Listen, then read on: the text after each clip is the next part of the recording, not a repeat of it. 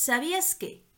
Dentro de nuestro tracto gastrointestinal existe un sinfín de microorganismos que se ha relacionado con nuestro estado de salud y enfermedad.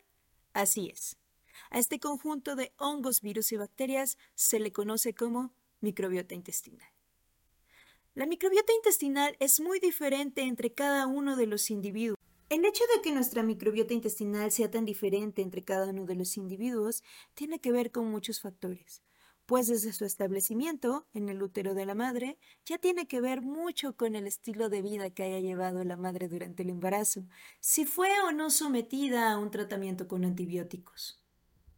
Por otro lado, si el parto fue natural o hubo necesidad de cesárea, pues esto define el conjunto de microorganismos que le va a donar la madre al pequeño. Si fue alimentado o no con lactancia materna exclusiva, o también hubo necesidad de fórmula láctea si se convivió o no con mascotas desde el nacimiento o durante la infancia.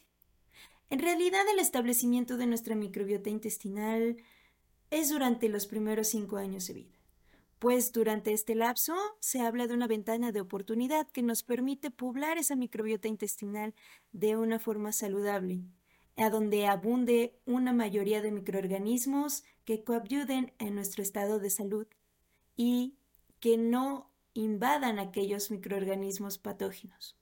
Pero después de estos cinco años de edad, la microbiota intestinal ya empieza a ser un poco más estable y a comportarse como la de un adulto.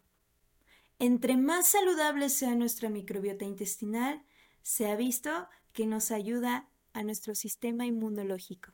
También nos ayuda dentro de nuestro metabolismo ya que nos ayuda a absorber mejor los nutrientes y también tiene que ver con la fabricación de algunas vitaminas, como la K y el complejo B12.